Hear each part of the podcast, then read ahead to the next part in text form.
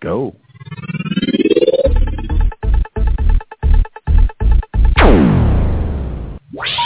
Please hang up and try again.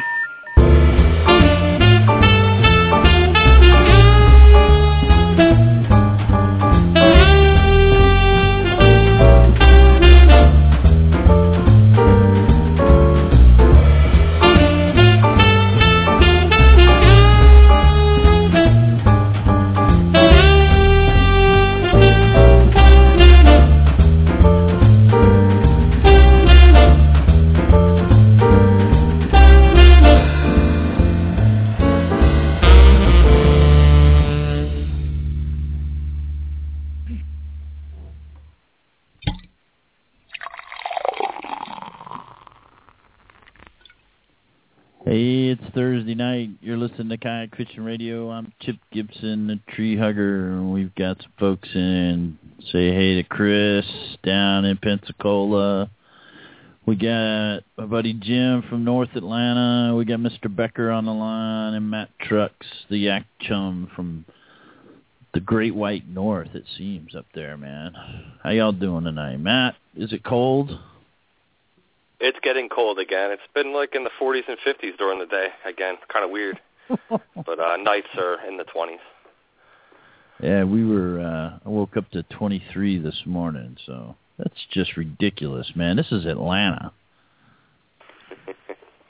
You're not supposed to be seeing that stuff. You boys up there in Jersey, and are supposed to be worried about ice flows. And I got a do-it-yourself glacier kit in my swimming pool in the backyard, man. It's like crazy. Mr. Becker, how are you this evening, sir? Oh, it is a uh, full moon, 48 degrees here in sunny downtown Tampa, Florida. A full moon and 48 degrees. Well, it's a full moon here, Yeah, got- but I don't. Go ahead. I was just gonna say they got freeze warnings out for tonight and tomorrow night, so it's gonna make it uh, gonna chill the water in Tampa Bay, no doubt. Yeah. Wow. Well, let's hope we don't see a fish kill like we did a couple of years ago. Yeah, I don't think it'll stay cold enough for long enough for that, unless uh, you know, unless the power plants shut down. But it'll it'll get cool. Yeah, I was thinking, you know, that what was it? It was like it was freezing for like a week when we had that last fish kill, right?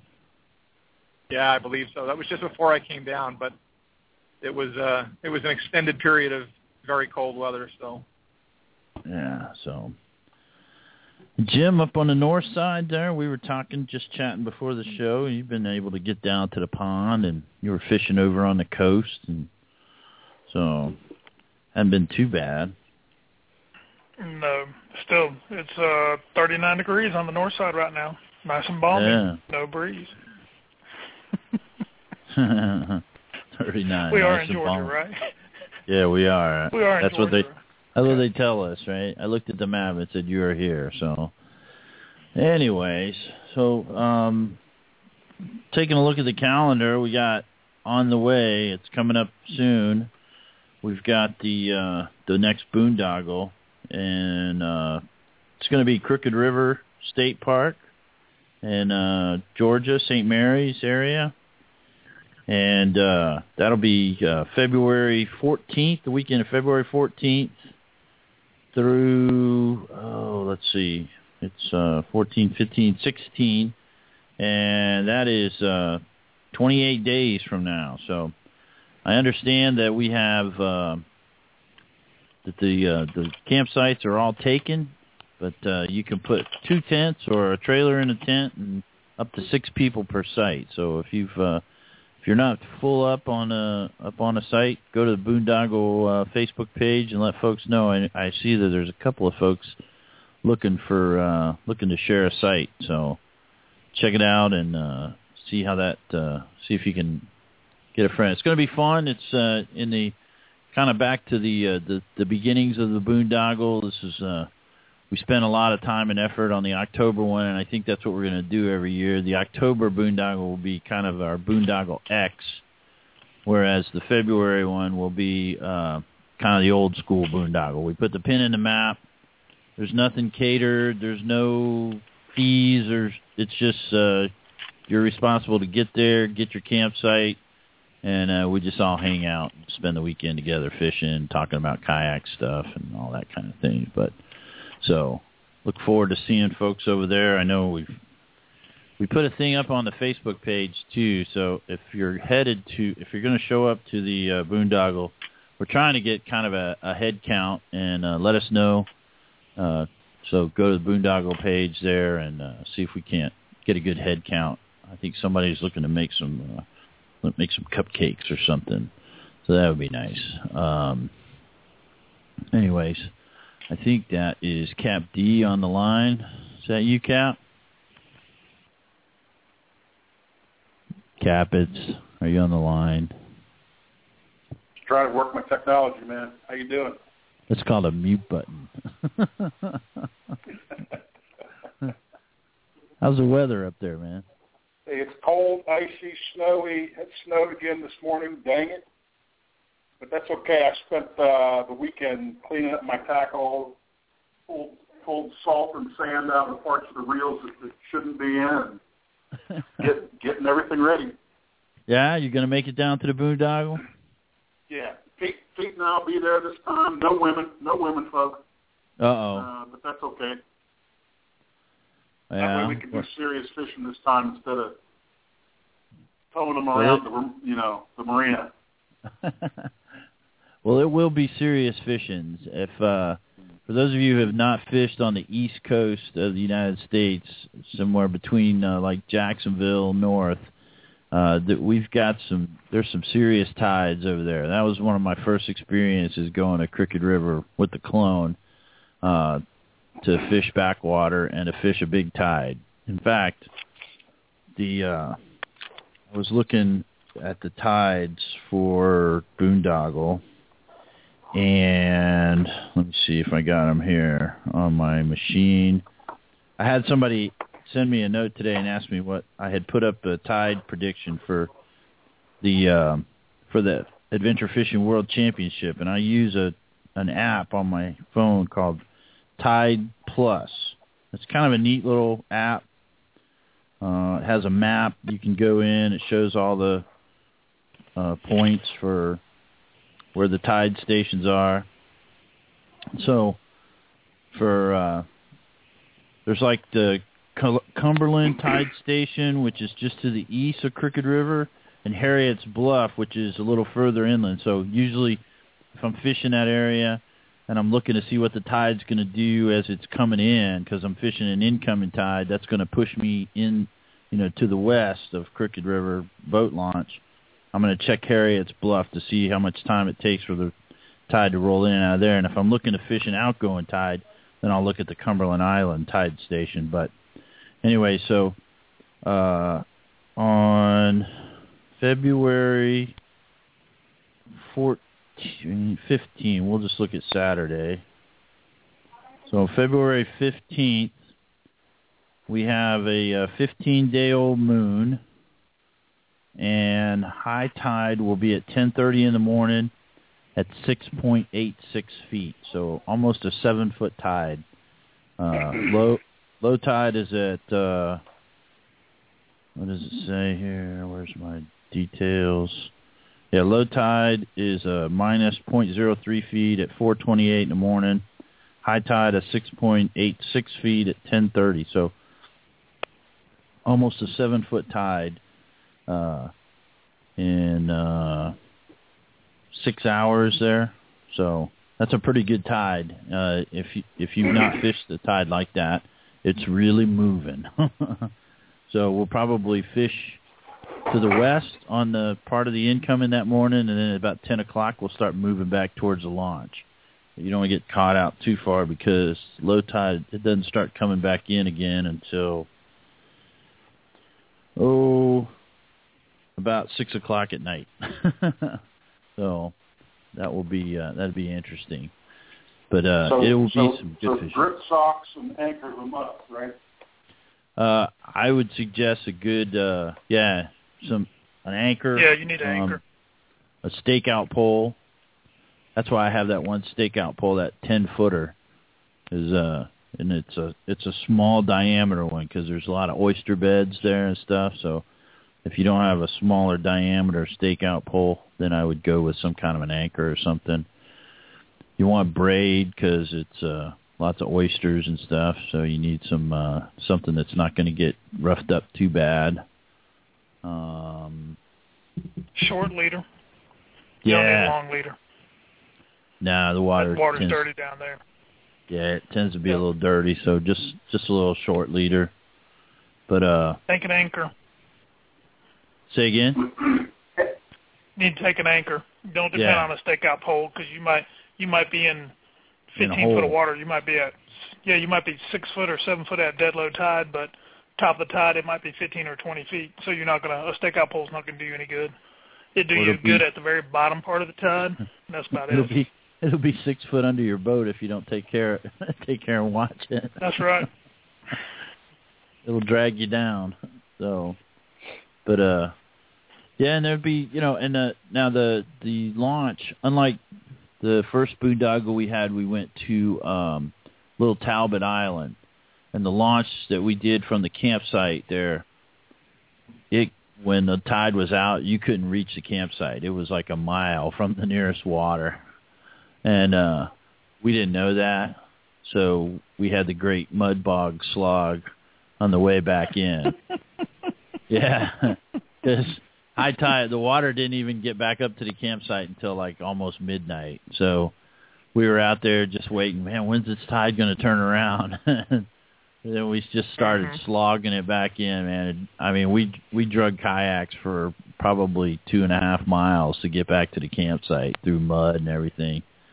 Uh, that's another thing too. If you're not used to fishing around where you get those big tides and the mud starts showing up, try to stay, keep it, you know, keep your situational awareness as to where the water is. It stays wet uh, at the Crooked River boat launch. So, but with the tide coming in in the morning like it is scheduled, you know, like it will be on Saturday at the Boondoggle, you'll probably ride the tide in to like the first couple little areas. There'll be plenty of marsh and stuff right up in there. But then when it starts coming back out, uh, like I said, I wouldn't go too far past the boat launch before I decide decide to get out, because you'll it'll take you all the way out to Cumberland. But uh, don't don't get high sided in the mud, because what is it? Some folks call it like pluff mud, because it's just it. I mean, Yeah, it's the more thick. the more the more you fight that mud, the worse you get stuck in it. And you know, me growing up in that area, Chip, um, the taller the mark, marsh grass and the darker the mud, the softer it is, and you will sink up to your chest. And the more you try to fight in that mud, the more it sucks you in. So there's a lot of old timers who can walk through the marsh in the shorter Spartina grass, and that's what they do when they're chasing redfish who are up there in the summer eating fiddler crabs. They paddle through that tall stuff, and then they get way back into the hard pan, and where the Spartina class grass is very short and thinned out, and that's more that's you can walk on that without sinking. But when you get within 20, 30 feet of the river or any of the creeks, you'll see that marsh grass get real tall, and I guarantee you that'd be the softest mud you ever stepped in. Um, yeah. I think the only place that has more mud than the coast of Georgia is around Anchorage, Alaska, Cook's Inlet. They got like a couple hundred feet of mud from you know, the big tides up there. But uh you know, just don't do anything stupid and you'll be fine. Yeah, one of the fellows from Jacksonville showed us a trick in that, you know, if you get out there and you get in it and you're trying to move through the mud, trying to get to some place where you're back in the water, uh, you realize that you're out of your boat and you get into that soft mud, is just go ahead and straddle the bow or, your, or the stern of your kayak and just kind of use it like one of those little bouncer balls when you was a kid, you know, and just sit on the bow and move Yep. yourself along. At least that way there the the boat will keep you from sinking into that mud because Yeah. you, you, I, I've heard stories. I've never heard any confirmation, but I've heard stories of people sinking down to their chest, and then when the tide comes back in, never see them again. So, but We um one of the guys in the guard with me when I was living down there, his son went out cast netting um for shrimp by himself.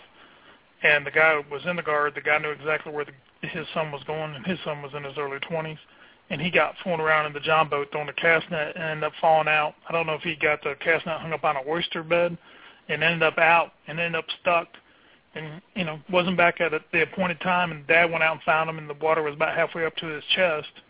Um, and you know, John boat had drifted off with the engine, and he was sitting there stuck in the mud with a cast net in one hand.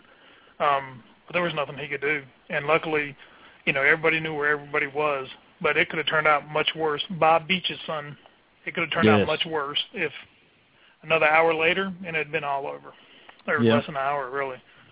So, yeah, Yeah, that uh, water it, it you know, floods. Yeah, it moves. It moves. It's and it it's kinda- it, It really. Go ahead. I mean, it just it's just it really is. I remember when first time me and the clone went out there, he was just a youngster, and the the sides of the boat ramp, it was pretty near low tide, uh, kind of similar to the same tides we're going to see at the Boondoggle, and uh, the the boat ramp has like eight foot tall walls on either side of it. And so, you know, we're launching down in this little, like a little, you know, three-sided tunnel that, uh, and he got out past the end of the wall and just, man, that current hit him and he was gone, you know. And He, Yep. It was all he could do to paddle back around to get out of the current back into the area where, you know, where we could, he could stage before I got my boat in the water. So, and then we, you know, we turned around at one point, you know, we were fishing and he's like, you know, he was just a little guy and I think he was probably 10 and we're, he's ready to come back in. So we started working our way back and I mean, it was all I could do to paddle against that current and I put my stake, we stayed close to the bank, you know, and I put my stakeout pole in and get a breath and then paddle up, get the stakeout pole, paddle and get about a kayak length up, put the stakeout pole in again, take a break. But, uh, so it's, you plan to get out, go out and then come right back. uh, Yeah. Or go Um, out and stay out with the tide. Yeah. Where you're fishing right there, where you put in that Crooked, Crooked River, if you look on Google Earth or Google Maps, you look at your proximity to Cumberland Sound and Cumberland Island, and you're not, I mean, you're that is big water when you look at that area. I mean, of course, the ocean is the biggest water, and St. Mhm. Andrew Sound is actually really big water. It's one of the largest sounds south of Chesapeake Bay. But um, for a river, a tidal river, that's considered big water. And when you got big water, you got big current. Um, Yeah. You know, the good side, the the good side of that is you got good good water flush. You never had red tides. You know, I lived in Brunswick, just north of there for, I guess, from when I was eight to 22, and um, never had a red tide. Never will have a red tide because there's too much water flush. But it does limit the way you can fish. I mean, for years, everyone I know who fished that area fished with a quarter ounce lead head jig in the winter, trolling for trout because they're feeding on uh, glass minnows. And then in the summer, it was slip corks with live shrimp. And then no one threw top water because you know when you got in the summer, you know you could have a 12 foot tide. A fish is not going to leave if he's in two or three foot of water sitting behind an oyster bed or a tree that's over or some kind of structure. A fish is not going to leave that and swim 10 feet up against a tide that big and grab a top water and come back down. The calorie, you know, the calories to get up and get that food off the Yeah. surface is not worth it. Now you can get way back, way back up in the marsh and get on some shallow sand flats, and you'll see trout running small minnows and bluefish running minnows in the summer, and you can use top water then. But this time of year, I mean, pretty much it's quarter ounce jig heads, uh, slip floats, or a lot of people, a lot of the old old timers use bottom rigs. You know, just a Carolina rig, one or two ounces of lead, two foot a leader, and then a live shrimp on the end of it. But you know, a lot of people use slip floats and still do, just because you can cover so much water with them, and you can adjust your depth as you're Mhm. floating that Like- shrimp. You know. How about like DOAs on a on a popping cork? Um, if you're way back up in the marsh and you're in shallow enough water, you can do that. You know, a popping cork, you can get about three or four feet a leader of. And if you're over a seven or eight foot hole, there's a good chance that fish is not going to come up after that that Okay. bait that high. Um, and that's why a lot of people fished the slip floats. And I'm the, old man who took me under his wing and you know learned me how to fish that area. Um, he would take a slip float and he'd move his knot 20 feet up the line to keep that shrimp about two foot off the bottom in some of the deeper cuts. And, you know, we'd catch trout and we'd catch flounder and we'd catch redfish and we'd catch this time of year you might catch striped bass and then on the bottom you might this time of year catch black drum. But they were that focused on keeping that bait within two or three foot of the bottom, you know, Okay. and down current of any structure. You know, a dip in the bottom is structure. Of course, the oyster bars are structure, and anywhere you have a small creek coming into a larger river, that's natural structure. And you can throw quarter ounce jig heads with uh, any of your SSTs. Um, There's a there's a rig Jerkbait? that there's a rig that I got familiar with fishing over there around Coffee Bluff and down in Crooked River and all, and they call it a flounder rig, but I think it'd be just as good. And it's a you if you think about it, it's got a from your main line, you tie on a uh, a trolling sinker, about a three quarter ounce trolling sinker, and then another uh, three foot a leader from that, and then one of those little peg, like a little two inch, one and three quarter inch float. crappie float. Yeah, a little Mhm. crappie float. So the trolling sinker Mhm. takes it to the bottom, and then that little crappie float holds your bait just about two feet off of the bottom, and that is Yeah, use really a- effective down there. And then you don't have to worry about that. Chesapeake Bay too. Yeah, and if you're going to use a slip float, make sure you put a bead on above your your Yep. your hook, so that it doesn't get caught Yep. on your knot. So that slip float will just slip Yep. right back up. But uh, yeah, I like that little I like that little rig where you got the trolling sinker. It's e- it doesn't drag against the water as much, and that little float kind of holds it. So that way, there you know at least when the sinker's on the bottom, you're two feet off. You don't have to worry too much about how deep it is, and uh, it's killer with trout or uh, trout in those deep holes, flounder and all. Mhm. It works pretty good. So I'll uh, I'll show folks how to tie one of those when we get over there to Boondoggle. So, but uh, Unfortunately, the flounder are not going to be happening. It's not the right time of year. You might catch a couple dinks. I call it a little dink at Christmas. One little dink flounder and some dink trout. But um, all the big flounder are moved off this time of year. yeah, So but it'll that's really get a summertime. it'll still Yep. get your bait down in those holes where you, the the trout and all because that's you're going to want to. I don't think the tide since it's since we got high tide at ten in the morning. If you go out early, um, it's not going to turn around and come back. I mean, it's going to turn around and bring you right back to the to the dock. So you won't be able to get Yep. too far back up into marsh before the tide turns. So Unless you um, tide's coming in, tide's going to be high at 10 in the morning. yeah, Um, you might be able to paddle against the tide as you're going out. So if you get an early launch, go ahead and paddle east against the tide. And if you look on the map, there's a Grover Island across from the launch. And then if you look at the left, there's a cut that goes up to the left, and there's also a cut to the right. You might be able to launch and paddle hard or pedal hard and either go to the left or go to the right and snake up in there in those little branches. And then Yeah. um, when the tide turn comes you know, as the tide turn, come out of all those branches, go up in there as far as you can. Any corner, any feeder creek, any corner, any oyster bed, any point is worth hitting because you know there's always eddies and fish are going to sit in eddies. And then just come out of that with the tide when it goes out. Um, It's been a while since I've been down there, but when the tide starts rolling out and then and it yeah, starts to drop off of that out of that Spartina grass, you can find one little cut where the water's flowing out. There'll be fish waiting down there at the end of those little cuts coming into the main branch too. Fish will sit right. one- as it drains out. Yep. The one thing is, if you go east in the morning against the tide, incoming tide, when that tide turns and starts running out, you're going to have a, a hard paddle back going west to the boat ramp because you'll be going against the outgoing tide. Now, I will tell you the tide in that area runs in stages. It doesn't run wide open the whole time. It runs hard, then it'll ease up a little bit, then it'll run hard again, and then ease up a little bit. And usually it's when it first turns, it's slow, then it gets momentum and really starts running hard. And it runs hard for a while, then it eases up just a touch and runs hard one more time, and then you're at the bottom of the tide.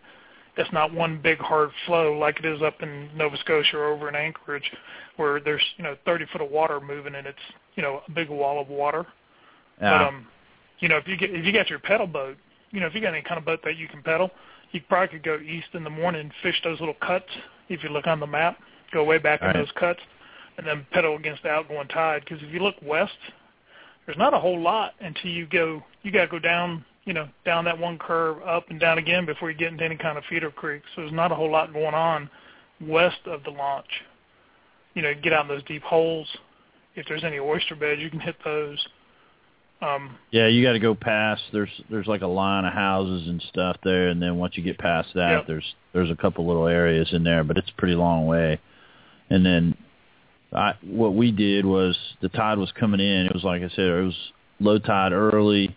We hit the water. We got pushed west, went out that way, and then we cut across to Grover and just kind of worked our way around those little cuts and openings there till the tide turned around, and then just jumped back across and that's when we were just paddling. So with with a pedal boat, it's going to be a little bit easier. But um, some good fishing areas there. It'll be, I mean, it'll be real interesting if you've never seen the big tides like that, never seen the way, because you'll see like three inches of grass at high tide, and when the tide goes out, the grass will be six feet above your head. So it's uh, it's going to be fun, and and that is big water, and if you're real interesting, you know, you could probably just work your way out towards Cumberland. But uh I don't think it'll be tough coming back in once that tide goes high at 10 and it starts going back out. So um but anyways, let's take a minute. I wanted to uh, give uh Greg, you still there? Mr. Becker, Take a second. You, you're breaking up. I was going to give give him a chance to talk about the Tampa Bay Frogman Swim is coming up this weekend. Hmm. Well, anyways, Tampa Bay Frogman Swim is uh, set up for. Uh, oh, Matt just dropped off. No. Um, is uh, set up to support uh, Navy SEALs and the guys that have been on missions and come back and their family needs help. They need help, and uh, it's uh, a great opportunity. It's a 5K swim that goes across Tampa Bay.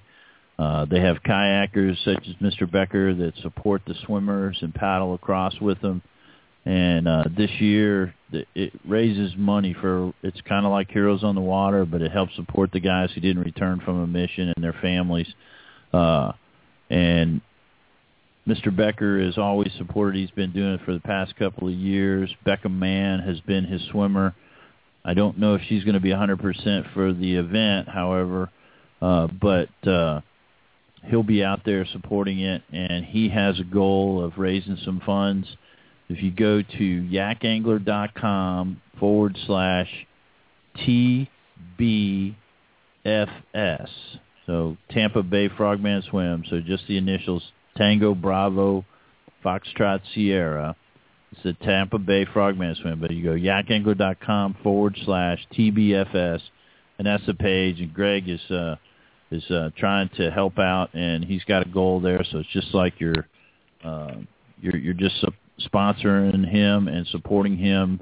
And if uh, you you're looking for something to support, that's a good idea. And I would challenge everybody to go and take a look. So um, he's about 60% towards his goal, and it's a it's a great event, and it's for a great cause. And even if Becca doesn't get to swim, we still want to support him. So check that out. Uh, I don't know, Greg, if you've been able to get to a spot where we can hear you or not. yep, dial back in. That I was. It There apparently switched cells just as you kicked it over to me. So uh, sorry okay, for missing the so you got anything else? Have you got anything else to add? No, uh, I don't. Other than uh, you know, as you said, this is a a great event for a good cause. Um, 5K in the open water of Tampa Bay in January uh, is not is not necessarily fun on a good day. With this cold stretch, I imagine the water temps will be down in the uh, you know will certainly be down in the 50s. The air temp that morning will be down in the uh, the low 30s uh, to upper 30s, depending on what time it is in the morning. Uh, but there are still uh, several hundred people who are going to get out there and jump in the water and swim 3.1 miles. and a couple hundred kayakers are going to go with them and support them to raise funds for this cause. So uh, if you're inclined, any any amount you want to give helps. Every dollar helps, and it goes to uh, a very respectable cause to with a charity that's very highly rated. So give it some thought. We appreciate the we appreciate the support and uh, thanks for the plug, Chip. And if you're if uh, if you need to save some lunch money and stuff, the event is this weekend. However, the uh, the uh, page will be left up. So uh, if you need to wait until next payday, uh, I think you guys are going to keep the website open for until the end of the month.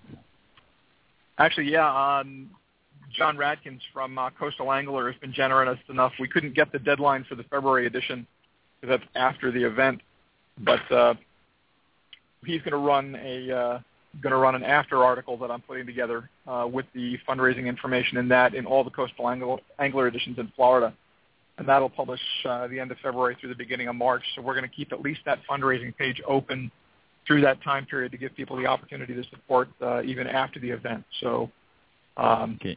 the event is Sunday, but uh, you know your generosity is timeless. So so there you go. If uh, if you did your New Year's resolution to uh, shed a few pounds like we all should, uh, save your lunch money for a couple of days and throw it towards the uh, Tampa Bay Frogman Swim. The the uh, link we'd like for you to use is yakangler.com forward slash TBFS. So, and Greg, I hope your swimmer makes it. Yeah, actually, uh, her sister may be swimming even if Becca's not. So uh, I'll be out there one way or the other. I know you will, man. So awesome. Anyways, so that's cool. Check it out. And we've been talking about the uh, bo- upcoming boondoggle and some fishing tips there. We'll be uh, talking about that for the next couple of weeks. We still got uh, it's uh, February 14th. Another event that's on the way. It's uh, the following weekend and uh, a bunch of us are be headed down for this, is the Adventure Fishing World Championship. Last year was in uh, Everglades City. Uh, this year it's in Flamingo. We'll be fishing the uh, Florida Bay area. AdventureFishingWorldChampionship.com. All of the slots are taken. They posted the uh, competitors list uh, yesterday or the day before. 52 uh, teams, 52 two-person teams, and uh, so there'll be uh, uh, uh, 104 of us out there battling around trying to find checkpoints. It's a really interesting concept. I think they're going to be doing some live updates on the web and on the Facebook page, so keep an eye out for that.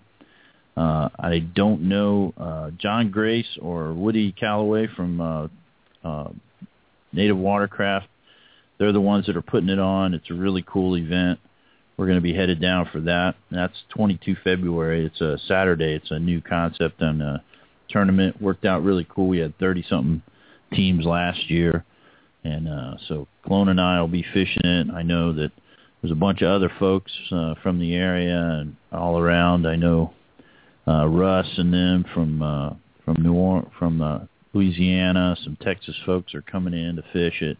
It sounds like a really good time, and uh, we had a great time last year. So I think uh, Clone and I figured from looking at our GPS tracks, we were in a uh, tandem canoe with all of our gear in it fishing, and we paddled uh, just a little over 17 miles from uh, launch at 7 in the morning to return by 5 o'clock in the afternoon.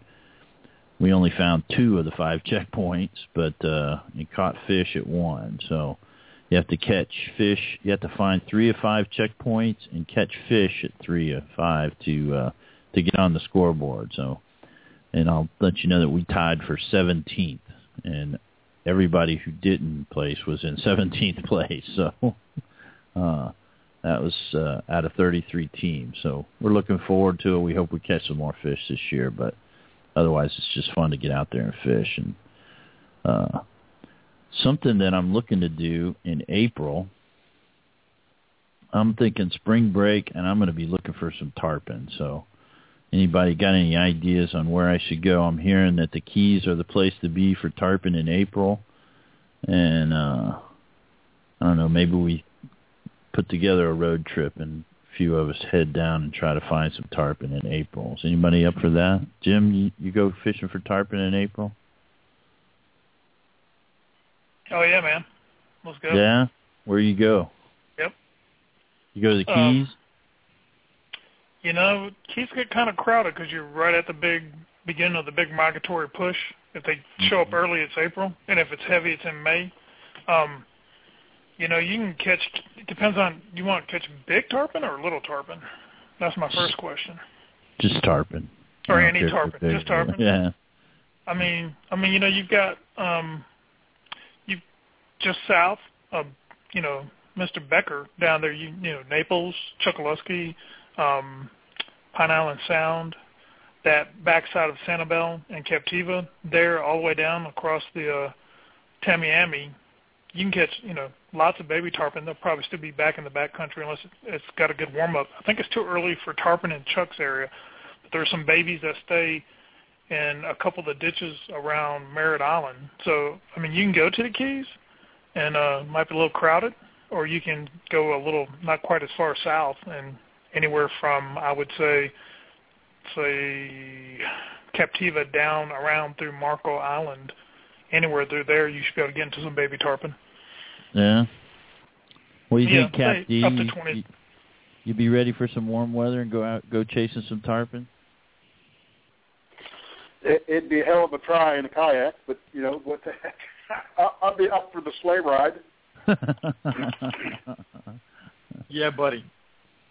Is, is that what you're after? Mr. Becker's like joining in on that one. He's even going to get excited. So, Oh. yeah, I, uh, go ahead.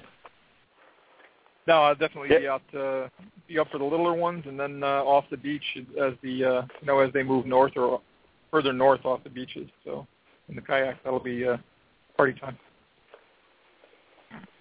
Yeah, it's on the bucket list for sure. You know. I might even, you know, I'm Uh, thinking this. Bring we got spring bucket. break from four to what is it? Four to eleven April. So the second week, really kind of the first full week in April.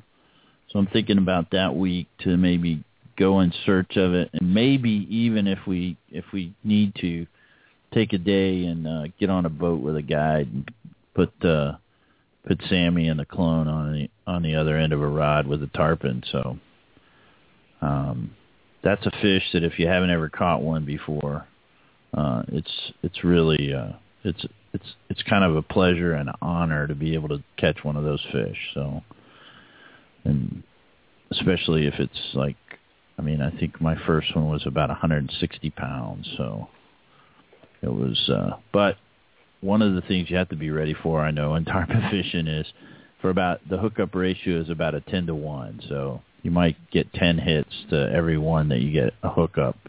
So usually it's a a hit and a jump and that was it. so they got a mouth like a like a steel trap. So it's kind of hard to get a hook in them. You Oh. got to keep your hook sharp. Yeah. You got to keep you got to be ready. Your hook sharp. Got to be ready to bow to the king when he comes out of the water. So, now you ever see tarpon up that way, Matt? No, um, the furthest north I've ever heard them coming up is like Virginia Beach area. Um, maybe I think Indian River in uh, Delaware, they have caught them, but barely. Yeah, it's rare. so you'd be coming down in April for a tarpon trip with us, man? Oh, I wish. I really do. Oh, I need to beg my boss, to be like, listen, I just need like four months of vacation every year. so I could go chase fish, Don't right? we all? yeah, exactly. Yeah. Don't we think- all? You think the you think the captains would get mad at us in Boca Grande if we were out there in kayaks paddling around, getting in their way? You, you you don't want to do that. You don't want to do that. You see a lot have of you seen Boca Grande? the- Yeah. you- Yeah. You, have you seen Boca Grande during the tarpon run? You don't, you don't want to be out there in a kayak. No, uh-uh. I don't even want to be out there in a boat. No. you Unless seen you're some with of the size of some of the hammerhead that come Oh, up there gosh. during the tarpon Yeah. run? The Yeah, great- they would- Yeah, you don't want to be out there in a kayak. they they would eat your kayak. Yep. so, but so, anyways, let's we'll keep that one in, in the back of our minds as far as looking for some going for a little tarpon trip in April. But uh, I don't know. I don't know if anybody's going to be fishing this weekend. I know Mr. Becker's going to be on the water supporting the Frogman swim, but I don't see really any good. uh I don't see any good weather unless you're down there in, in the Keys, man. Or maybe over in Texas. Maybe the boys in Texas are going to see some some warmer weather. And if you haven't, Yeah, South, Or- South California. Yeah. about it. if you haven't heard, we Kayak Fishing Radio is back on the air on Tuesday nights. Our new uh, newest member of the broadcast team here, Jaron Rosel from, uh, I think he's from Rock City, Texas, or Rock Island, Texas. Where is Jaron from? Let me check his uh, page here real quick. Round Rock, Texas, and uh, he uh, works. Uh, he's a uh, a buyer for Austin Kayak, and he has joined us. And now he's on Tuesday nights, and his show or his broadcast comes on at eight o'clock Central. So be like me. And the first time I or last uh, Tuesday night, I was sitting there at eight o'clock, and I'm like, "Where is he? Why isn't he on air?"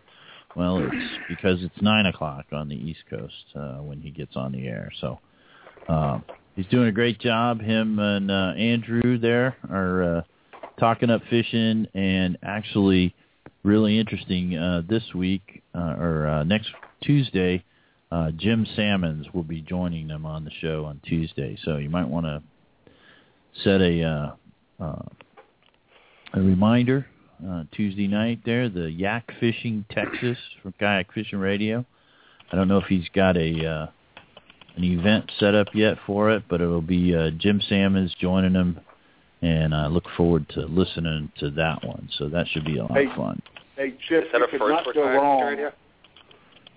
You you could not go wrong if we did a boondoggle somewhere around Galveston Bay. Is that right?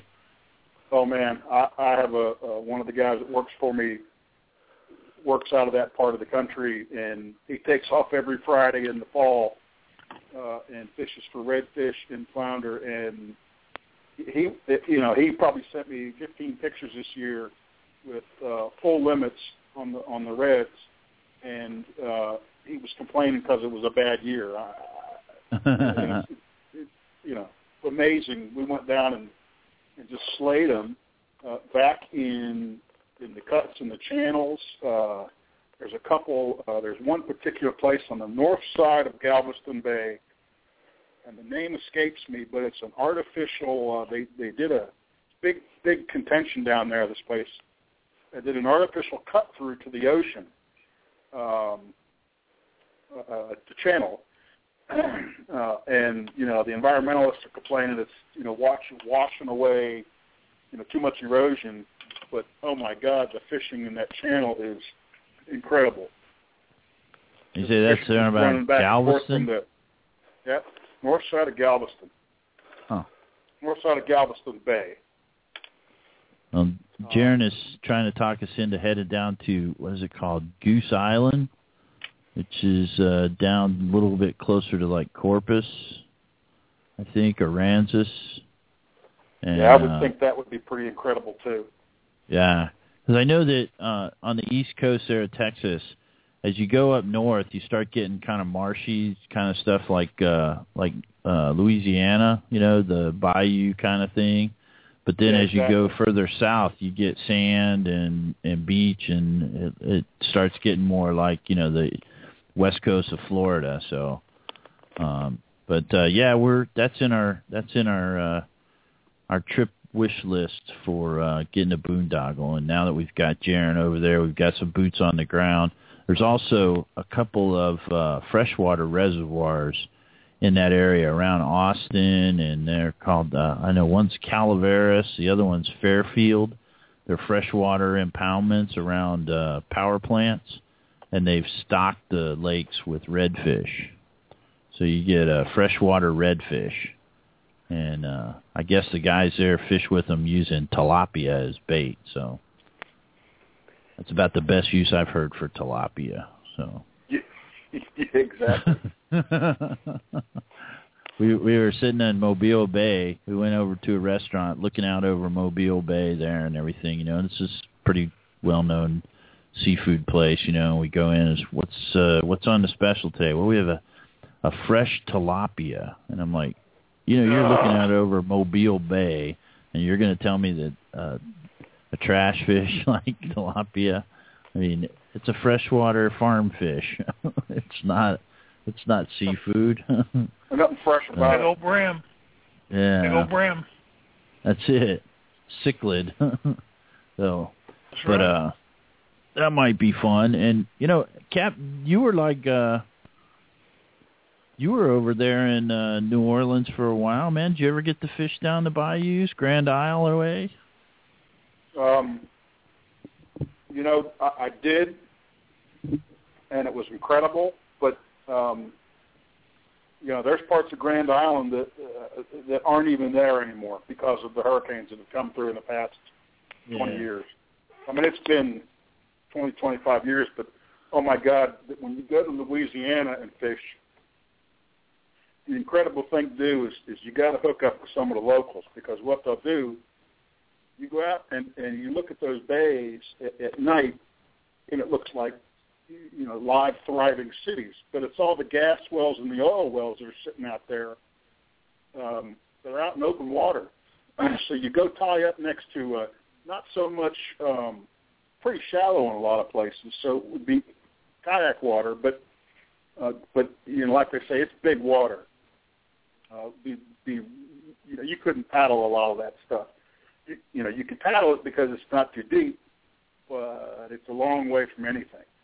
Yeah. Uh, but you hook up with those gas wells, you go tie up to one. Uh, in a lot of cases, um, you know, there are these these uh, uh, galvanized steel structures, and they got you know they got ladders and, and, and walkways and things like that. Uh, first time I saw a bull red, one of the old Gates and Kunasses down there, the the red was about to spool them. We were using back then. We were using like 50 pound braided line. He grabbed the end of that braided line and he hauled that thing in by hand. oh man. Unbelievable, absolutely unbelievable. Oh, So it, it's a great place. To, you know, it is absolutely sportsman's paradise. yeah. Um, but you know, it's it's wide open spaces for sure. Yeah, so I'd like to get down there. I heard there a lot of redfish, so and actually, um Jaron had posted a, a thing last week of a fella who uh showed him a picture thirty two inch eleven pound trout. That is that's a gator. That's massive. Yep. that's a gator. Um, I think Louisiana has more redfish than anywhere else in the nation. I think so. When I fished there, Louisiana reminded me of Alaska. You know, Alaska for trout and salmon. That's what Louisiana reminded me of because there's so many fish and they're so stupid because there's absolutely no fishing pressure. You know, Yeah. So, I like stupid fish. I like big stupid fish. Those are my favorite kind. yep. Big stupid fish. I like them. Did a lot of uh, uh, flounder digging down there too, Oh yeah. which is interesting. Wading through the shallows at night with a lantern, you know, a Coleman gas lantern, uh, and, and a big old pitchfork. pretty, yeah. pretty interesting. a pitchfork. A pitchfork. Oh, oh yeah, man, a pitchfork or a steel rod. Yeah. One of those things they do down there is they take the steel rod, they put some line on the back of it, so you find your flounder, you gig it, you reach down underneath the flounder, run it up that rod onto the line, and you keep on walking. Just keep just keep dragging them along behind you, right? Keep dragging them along. when you can't You know, when you're anymore, flounder you know gigging, go ahead. I was going to say when you're flounder gigging with a pitchfork, that's country. I mean, that's ate up country right there. I, I, I, I did that with a group of good old boys in North Carolina. That was interesting. yeah, man. All right. You don't need no gig and no bamboo pole, bamboo, no bamboo rod, and that flounder gig. We'll just use a pitchfork. No, man, pitch, pitchfork. You got four gigs Pitchfork. at the same time. You know? That's right, man. You get four of them at a time on that one. That's, That's too funny. Yeah, man. Pro- problem is, you think you got a, a flounder, you reach down and you got a, a, a, a, a shucks, which a, a ray on you with a stinger Yeah. on the end of it. Yeah, that's a problem. Yeah, Interesting. got to do the little shuffle there, man. Yep. So, all right. Yeah, see, well, go ahead. Yeah, real, just real quick. You know, I was we are talking about it, and I said, well, let me look. The the parts of Grand Isle that I fished uh, are not even on the map. I'm looking at Google Maps. It's not even there anymore. Used to go down to the furthest point you could go to on the peninsula there on the delta, running out the Mississippi River, and the island uh, pitched back up to the sort of sort of north northeast. Well, that that's not even on the map anymore. So that that part of Grand Isle that I fished on is completely gone. Oh. Wow. Shows you how it changes over time. Yeah. Oh. All right. Well, I don't think anybody's fishing this weekend. Anybody fishing? Sound off. Nope. No. I'm gonna walk down to the pond, but I ain't putting a yak in. Yeah, I don't I'm gonna think go to the uh, seafood counter at the uh, local grocery store over here. It's about my They're gonna. Okay. All right. Do they let you drop a line in the little thing? Try to pick out which one you want and stuff. I could probably, I could probably go for a, the, one of the lobsters in the tank there. How are you talking? That's right. Huh? How are you talking? All right. So, well, guys, it's been fun, and I think uh, everybody that's in the chat room is on the phone line. So, uh, I know Chris was down there. He was uh, hanging out from Pensacola there, listening to the show. We appreciate that. Monday night, Redfish Chuck kicks it off. Uh, Tuesday night, it's at eight o'clock Central, nine o'clock Eastern. We got Yak Fish in Texas, a new edition. Wednesday nights we've got the low sodium show with uh, our landing crew, Mark Wheeler, and you're back around to Thursday for us here, Buzzards Row, hanging out, just uh, talking about pitchforks and gig and flounder. So, uh, Jim, stay warm. Matt, you guys, you and Cap D up there. Cap's a little further south from you, but uh, Matt's all the way up in Jersey. You guys stay warm. We'll see you next week. Mr. Becker, you still there? We'll uh, catch you good luck this weekend out there in the in Tampa Bay Frogman Swim. You folks, if you're looking for something to support, yakangler.com forward slash TBFS. Tampa Bay Frogman Swim. Reston, Virginia. There you go. All right, guys. We'll see you next week. Trying to stay warm. Yeah, stay warm. Yeah, And, folks, uh. All right, good night. All right, We'll see you next Night. time. Kayak Fishing Radio.